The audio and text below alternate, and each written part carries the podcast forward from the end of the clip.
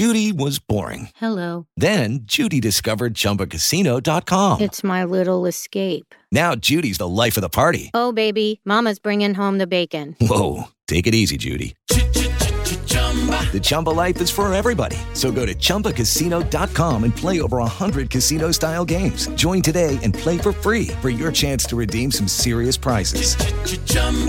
ChumbaCasino.com. No purchase necessary. Void where prohibited by law. 18 plus terms and conditions apply. See website for details.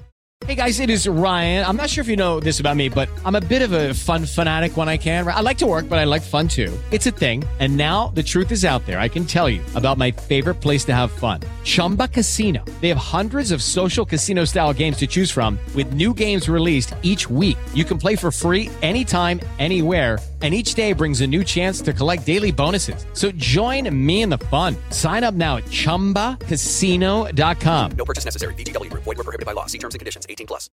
With Lucky Land slots, you can get lucky just about anywhere. Dearly beloved, we are gathered here today to... Has anyone seen the bride and groom? Sorry, sorry, we're here. We were getting lucky in the limo and we lost track of time. No, Lucky Land Casino. With cash prizes that add up quicker than a guest registry in that case, I pronounce you lucky. Play for free at LuckyLandSlots.com. Daily bonuses are waiting. No purchase necessary. Void were prohibited by law. 18 plus. Terms and conditions apply. See website for details. Matt Routledge, director. Lovely to be with you today. 50th anniversary of the untimely death of Bruce Lee. The first question is: You've done this back to Pak Chong kind of thing, and uh, and the big boss scenario. Where did this come and how did it come about in personally? How did that come out? Was it a, a, a dream or was it something you wanted to do or was it just by chance? Well, I, I used to live in Thailand. I lived in Thailand for uh, quite quite a few years in the early 2000s. Um, after my time there, when I was working as a stuntman on the Medallion, I ended up staying there for another three, four years. And it's always a place that I I love a lot. You know, it's a, such a beautiful country. And I was just thinking, I always wanted to do a project on Bruce Lee.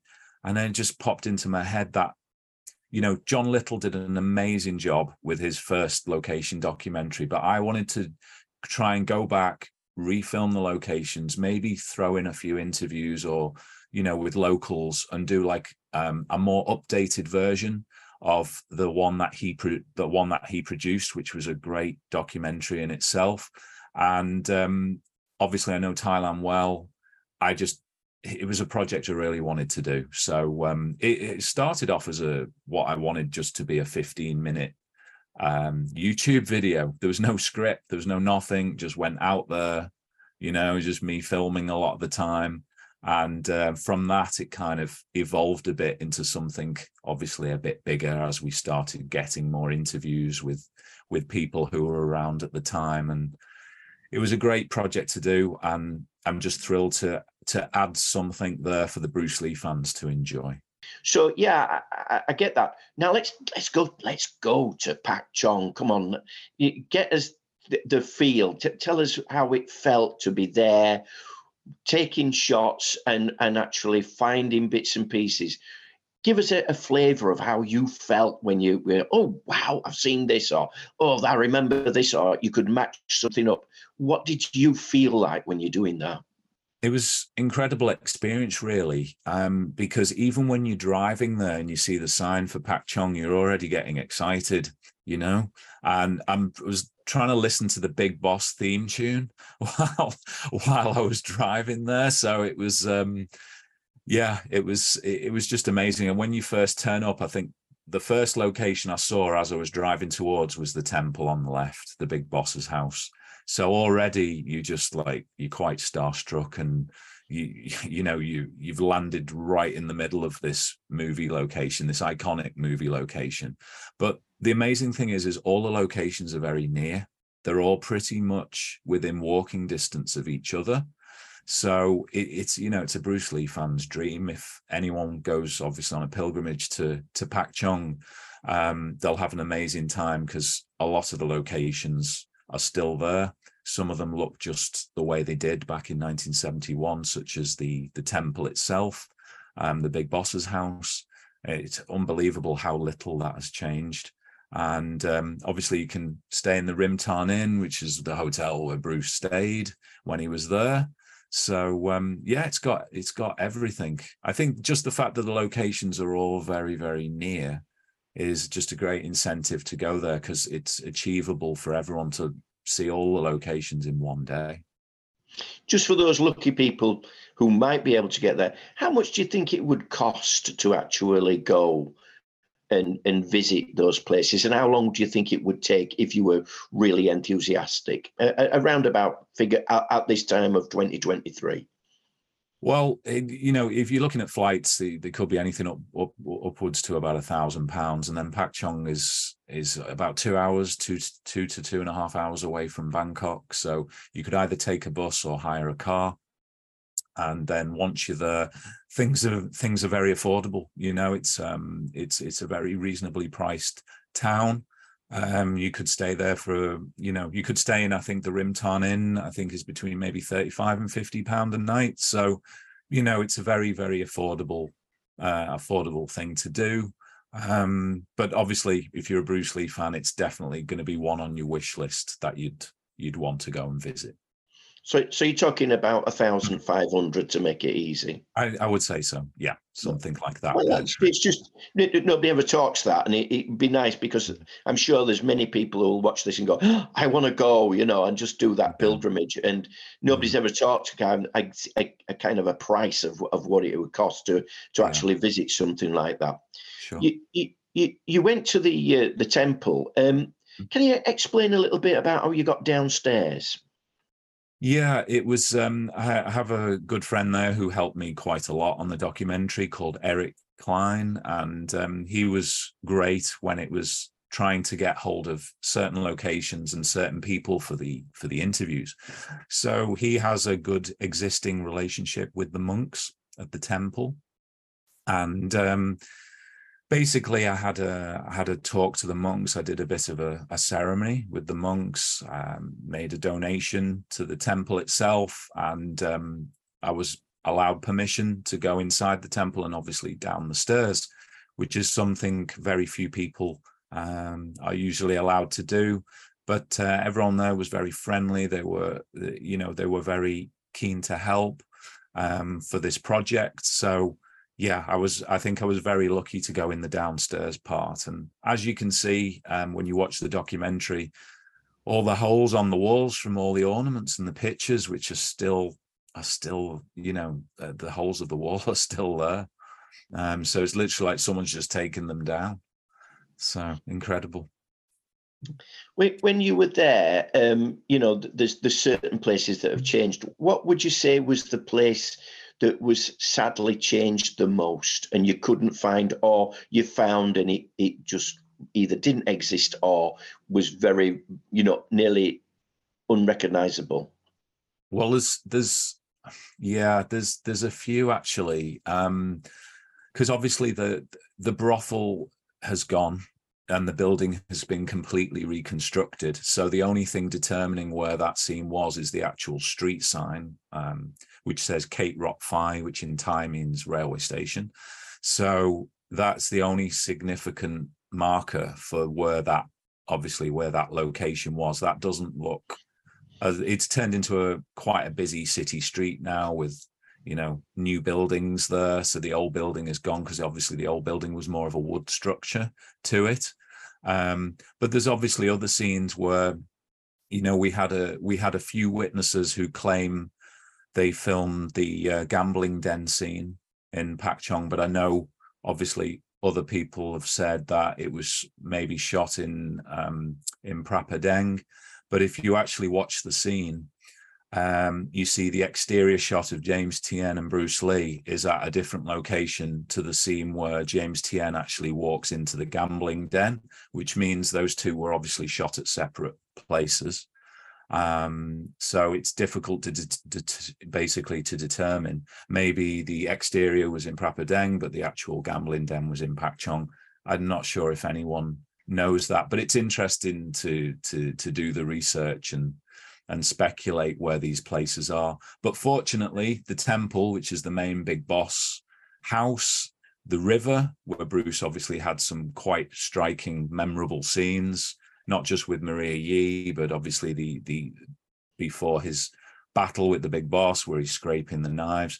The the river's still there. It's it's it's only changed ever so slightly in in build, but it's still there. So um.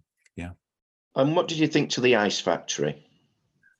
The ice factory was great. Yeah, I mean, um, it obviously does look quite a lot different in some ways.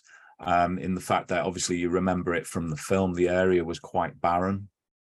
Um, it is in a rural destination anyway, but now it's obviously a built up quite a bit more. But the fact that they're still doing the ice blocks is just is incredible. And you know they've they've still got some of the same ice holders as you can see in the documentary. They still push yeah. the ice across the the top of the surface which is what you know they do in the movie. So that was great to see and um, they were very very kind in letting me in letting me film there. So i was i was very very proud. In the film there's of course there's the the, the other outbuilding which actually where the ice is stored. Mm. um, is there any sort of like rec- you know anything that you could recognizably see where that stood or anything? Sadly, not. No, no, that's all completely changed. It's now a parking lot for the uh, for the ice factory vehicles. Um, I tried to go there at night to try and capture the same feel of when obviously Bruce did his fight scene at night, but um, all the vehicles there, it was hard to actually see if it looked the same. So sadly, that one doesn't, but at least we know the exact location of where that was all shot. Mm, so um, yeah, it's it's still there. So you can actually stand in the very place, you know, Bruce did his fight scene. So you got to get a circle of people around you and then take them one on one on. You have. Yeah, It'd be kind of difficult. I, I was hoping you might do that. You know, I thought you might got a few good Thai fighters and, you know, stand there in the middle, get somebody to film. No, no, no, I'm only joking. um, uh, why do you think uh, Golden Harvest sort of like picked that location? Was there anything, did you find out why I mean, because most of the movies up to then had been not many movies had moved out of Hong Kong. Why, why do you feel they went to uh, Thailand? I think it was Thailand was starting to become a popular destination because it was, um, you know, it was it was cost effective for them. Um, they could do everything for a reasonable price. Um, they could find uh, locations maybe they couldn't get in in Hong Kong, but I, I, think more of the fact that it was obviously cost effective gave you a different kind of look. Um, that Golden Harvest obviously went there to do a series of films because um, after and around the same time Bruce was there, you had obviously the Skyhawk, which was a Golden Harvest film shot in shot in um, Kanchanaburi. Um, and you also have the Tattooed Dragon with Jimmy Wang Yu, which was shot in Kanchanaburi as, uh, as well. Um, sorry, and Ayutthaya. Um, so you know it. Um, as you as you probably remember, the Tattooed Dragon, the scene where Jimmy Wang Yu stood on top of the steps in Ayutthaya is the similar location to Van Damme where he shot Kickboxer. So it's the same. It's the same area.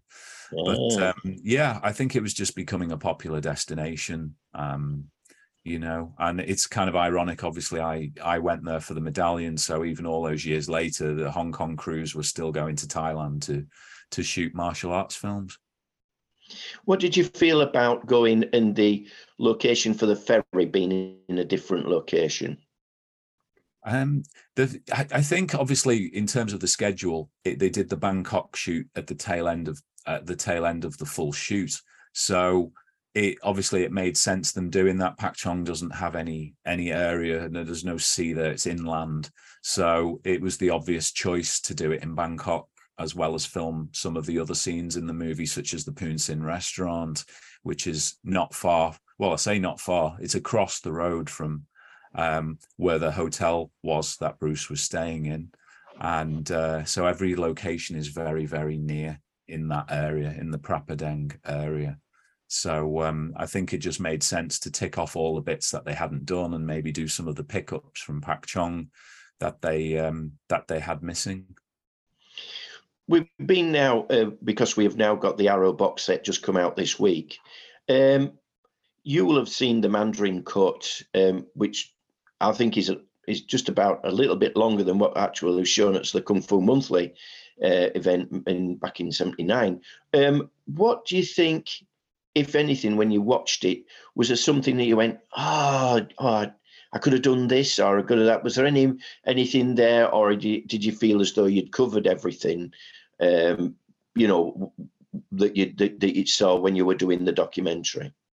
Um, there was obviously there was a there was a few bits. Um, yeah, you're right. I mean, obviously the bit in the brothel because the, the camera pans across the row of girls, and um, I, I, think as I've as I've mentioned before, but I can obviously go on record saying this: we found one of the girls there um, now, and obviously she declined to be interviewed. So that's you know un- unfortunate, but we, it would have been great to hear some stories. But um, obviously, there's a lot more people in that uh, in the Mandarin cut. But it's quite interesting because that photo of Bruce looking back at the the Mitsumpan Hotel sign um, we've seen so many times in in books and obviously you can see the rows of people watching him in the background and when you see it in the movie you can see why Lo Wei has moved the camera to be a low angle of Bruce because he's probably trying to crop out all of the people in the background who are actually watching the scene. Yeah. You know, so yeah. um yeah, there's some yeah, for me it was amazing watching the Mandarin cut. Um just to see the extra scenes. I mean, it's yeah. just just incredible. A- any extra Bruce Lee is just going to be met with such an uh, amazing warm reception by all Bruce Lee fans. So, yeah. and there was quite a lot of footage in that. Not obviously all of Bruce, but just changed the movie in some ways. You know, um, particularly the, the obviously the bit before he does the fight at the end, and he's at the river and he holds his fist in the air. You know, saying "I'll get revenge." You know, and uh, just little bits like that because that was a bit of a strange edit because you always saw his fist in the air on the wide shot, and now it makes sense why he was doing it. There was just that slight little trim in uh, in the footage. So um, yeah. When you've watched the Mandarin cut and you've done the documentary, do you feel now you understand? I do, and, I, and I'd like your opinion. Is how the Hong Kong people felt when they first saw the big boss? I think it must have been mem- mesmerizing in some way because although there'd been some amazing amazing films before that i mean you had one armed swordsman before that you know there's some some great some great uh, martial arts films come drink with me you know some some really iconic martial arts films but what bruce did he just exploded onto the screen. Like you've you've not seen anything like it. I mean, his fighting, he was so fast, he was so quick, his techniques were so good, you know. Um, and obviously his his on-screen persona really came across. Um, it's really, really just incredible. You know, everyone knows that. Eh, we're, you know, you know it, I know it. Anyone who watches a Bruce Lee film um, even watching him without fighting, he still draws your attention in, which is just an incredible ability. Mm-hmm. You've, you've you've you've done a lot of this, and you've you've got the box set, and you must be very proud to be on there.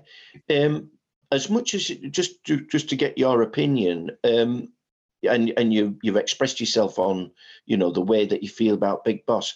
Have you um, seen the reaction to something that I saw back in 1982 in Bruce Lee, the Man, the Legend, the Mandarin cut, and I actually keep tell people about this. Um, and I always said it, it's in there, it's somewhere, and yeah, it's never been seen. Um, what do you feel to this Danny Inosanto log scene and the way they put that together? You know, mm. your opinion, because you know it's not got a lot of Bruce in it, but you do see Bruce you know, jump on screen and, and do his directing with Inosanto. What do you feel? How do you yeah, feel about it, it? Just just so happy to see the extra footage because as as people know, the, there was a rushes reel that Golden Harvest had, and that's been the one that's been on releases from around 2001, 2002, or something like that onwards.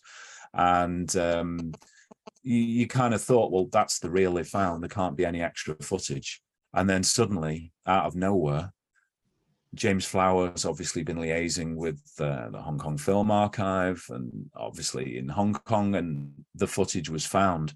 I, I, believe I think one of them was the original source was on a on a digibeta tape or something or a Betacam tape.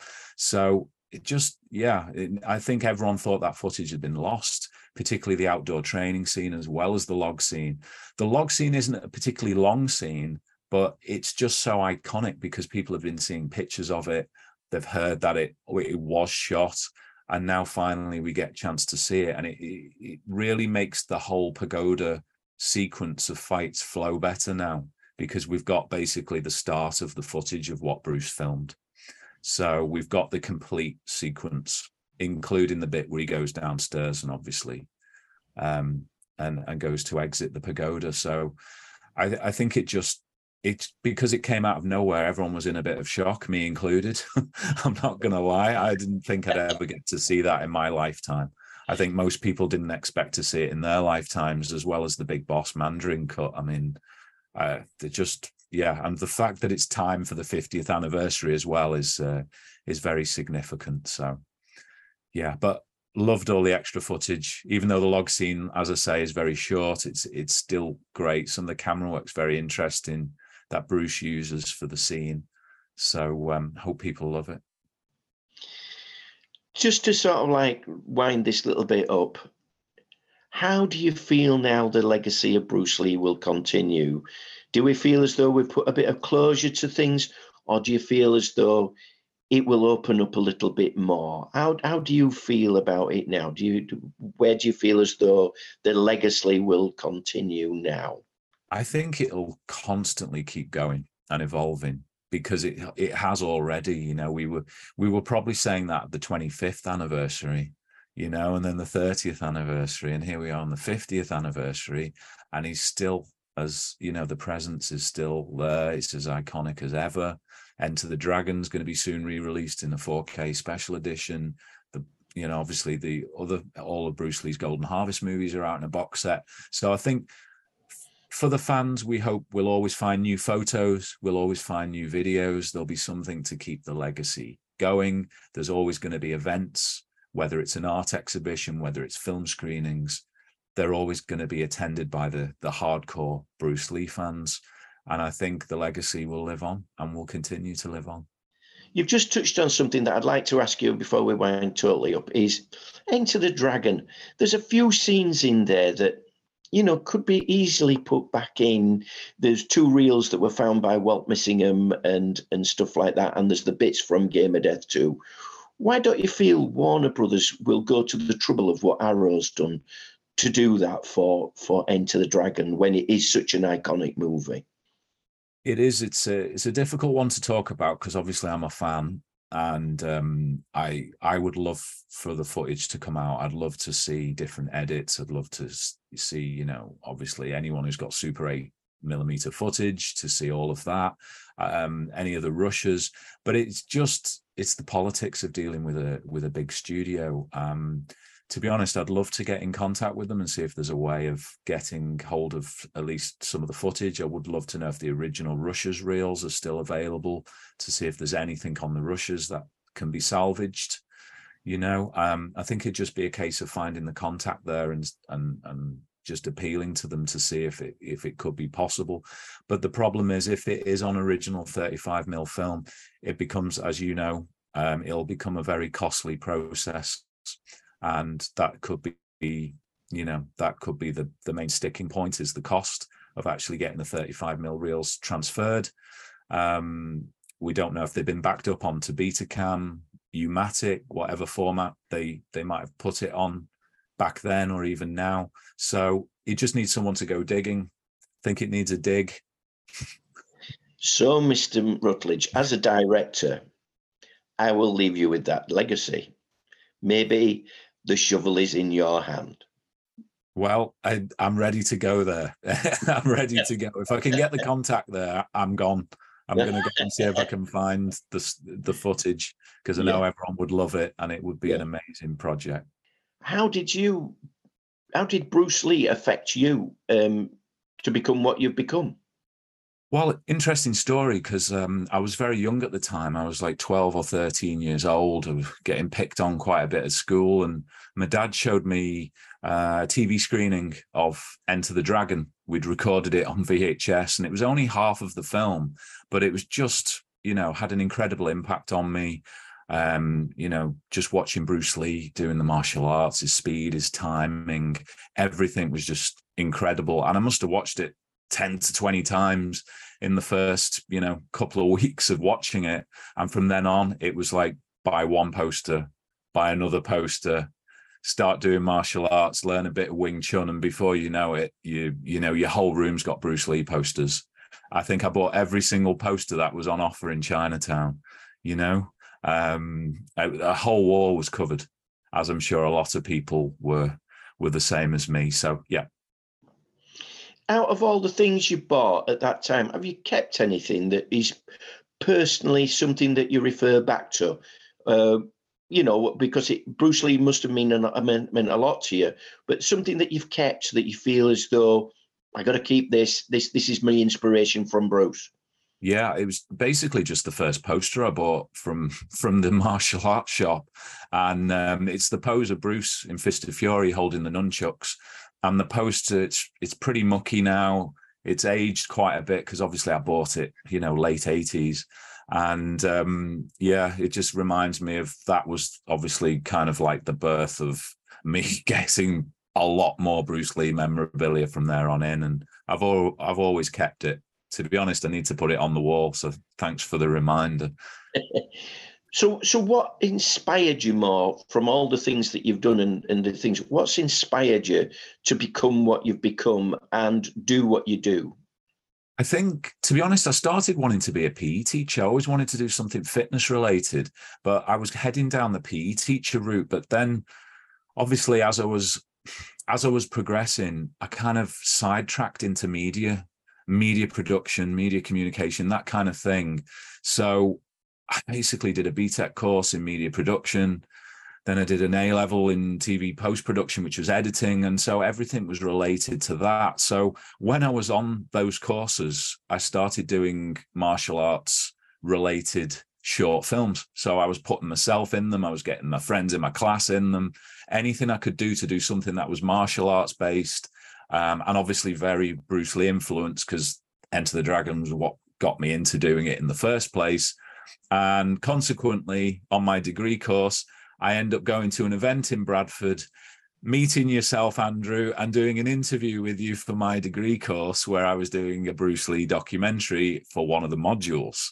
So there you go. Um, and that was, I think we're going back into 1997 around that time. So goes back a long way, but um, the documentary got me through my degree. So that's, that's a good thing.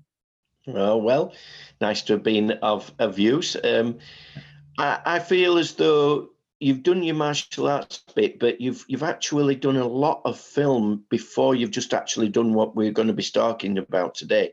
So when you've done uh, filming of martial arts, is there a point when you're filming something and Bruce comes into your head, or am I just being silly? Do, do you feel as though sometimes you'll be watching thinking, oh yeah, I want to fit this in? I think he's he's he's always there as an influence because obviously just eh, when when you watch the films he just explodes off the screen you know just such an incredible charisma such an incredible personality. Even if he's not fighting you're drawn to him. You know I remember just been watching some of the new Big Boss Mandarin cut and even the scenes he's not fighting and other characters are talking you, you're drawn to look at what Bruce is doing in the background. You know that this is just you know that that is just the power of of of, his on-screen charisma really. And um, obviously um, such an incredible influence not just in the martial arts world but in the martial arts movie world as well.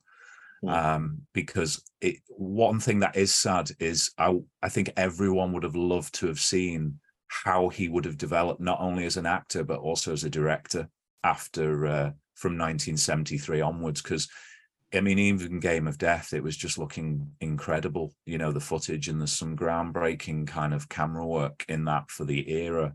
You know, you could tell Bruce was trying to push the boundaries a bit. You know, hired a Japanese cinematographer for the film. Um, so yeah, he's he, you know I think his influence is is still going strong.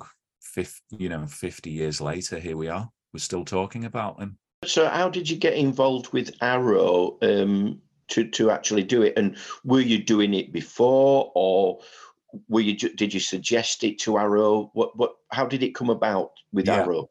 I was doing it. I was doing it before. It was always a project I was going to do anyway, and I, I was put in touch with Arrow through Brandon Bentley, who's been, you know, instrumental for uh, quite a lot of the projects related to the Arrow Bruce Lee box set release, and Mm. he introduced me to James Flower, and I obviously told James what I was doing. I was going to be doing this documentary in Thailand on um, on the Big Boss, and you know, would he be interested?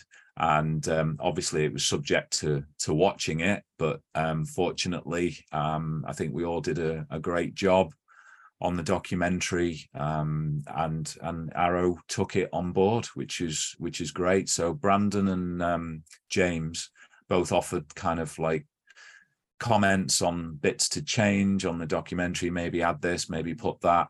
But yeah basically with their supervision and um, me producing and editing it um, that's how it we got it out there in the end. And i think it's part of an amazing bruce lee box set. Such a tribute for the obviously 50th year of bruce's passing and uh, 50th year of enter the dragon being released Matt, thank you so much for your time. I'm sure this is what the end. I'm sure we'll be talking to you again about your other directorial projects, um, and we wish you well uh, from Walmart TV. Thank you so much. thanks so much no appreciate it guys thank you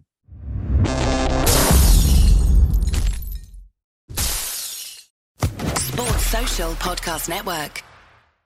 It is Ryan here, and I have a question for you. What do you do when you win? Like, are you a fist pumper? A woohooer, a hand clapper, a high fiver. I kind of like the high five, but if you want to hone in on those winning moves, check out Chumba Casino. At chumbacasino.com, choose from hundreds of social casino style games for your chance to redeem serious cash prizes. There are new game releases weekly, plus free daily bonuses. So don't wait. Start having the most fun ever at chumbacasino.com. No purchase necessary. Group. Void were prohibited by law. See terms and conditions. 18 plus.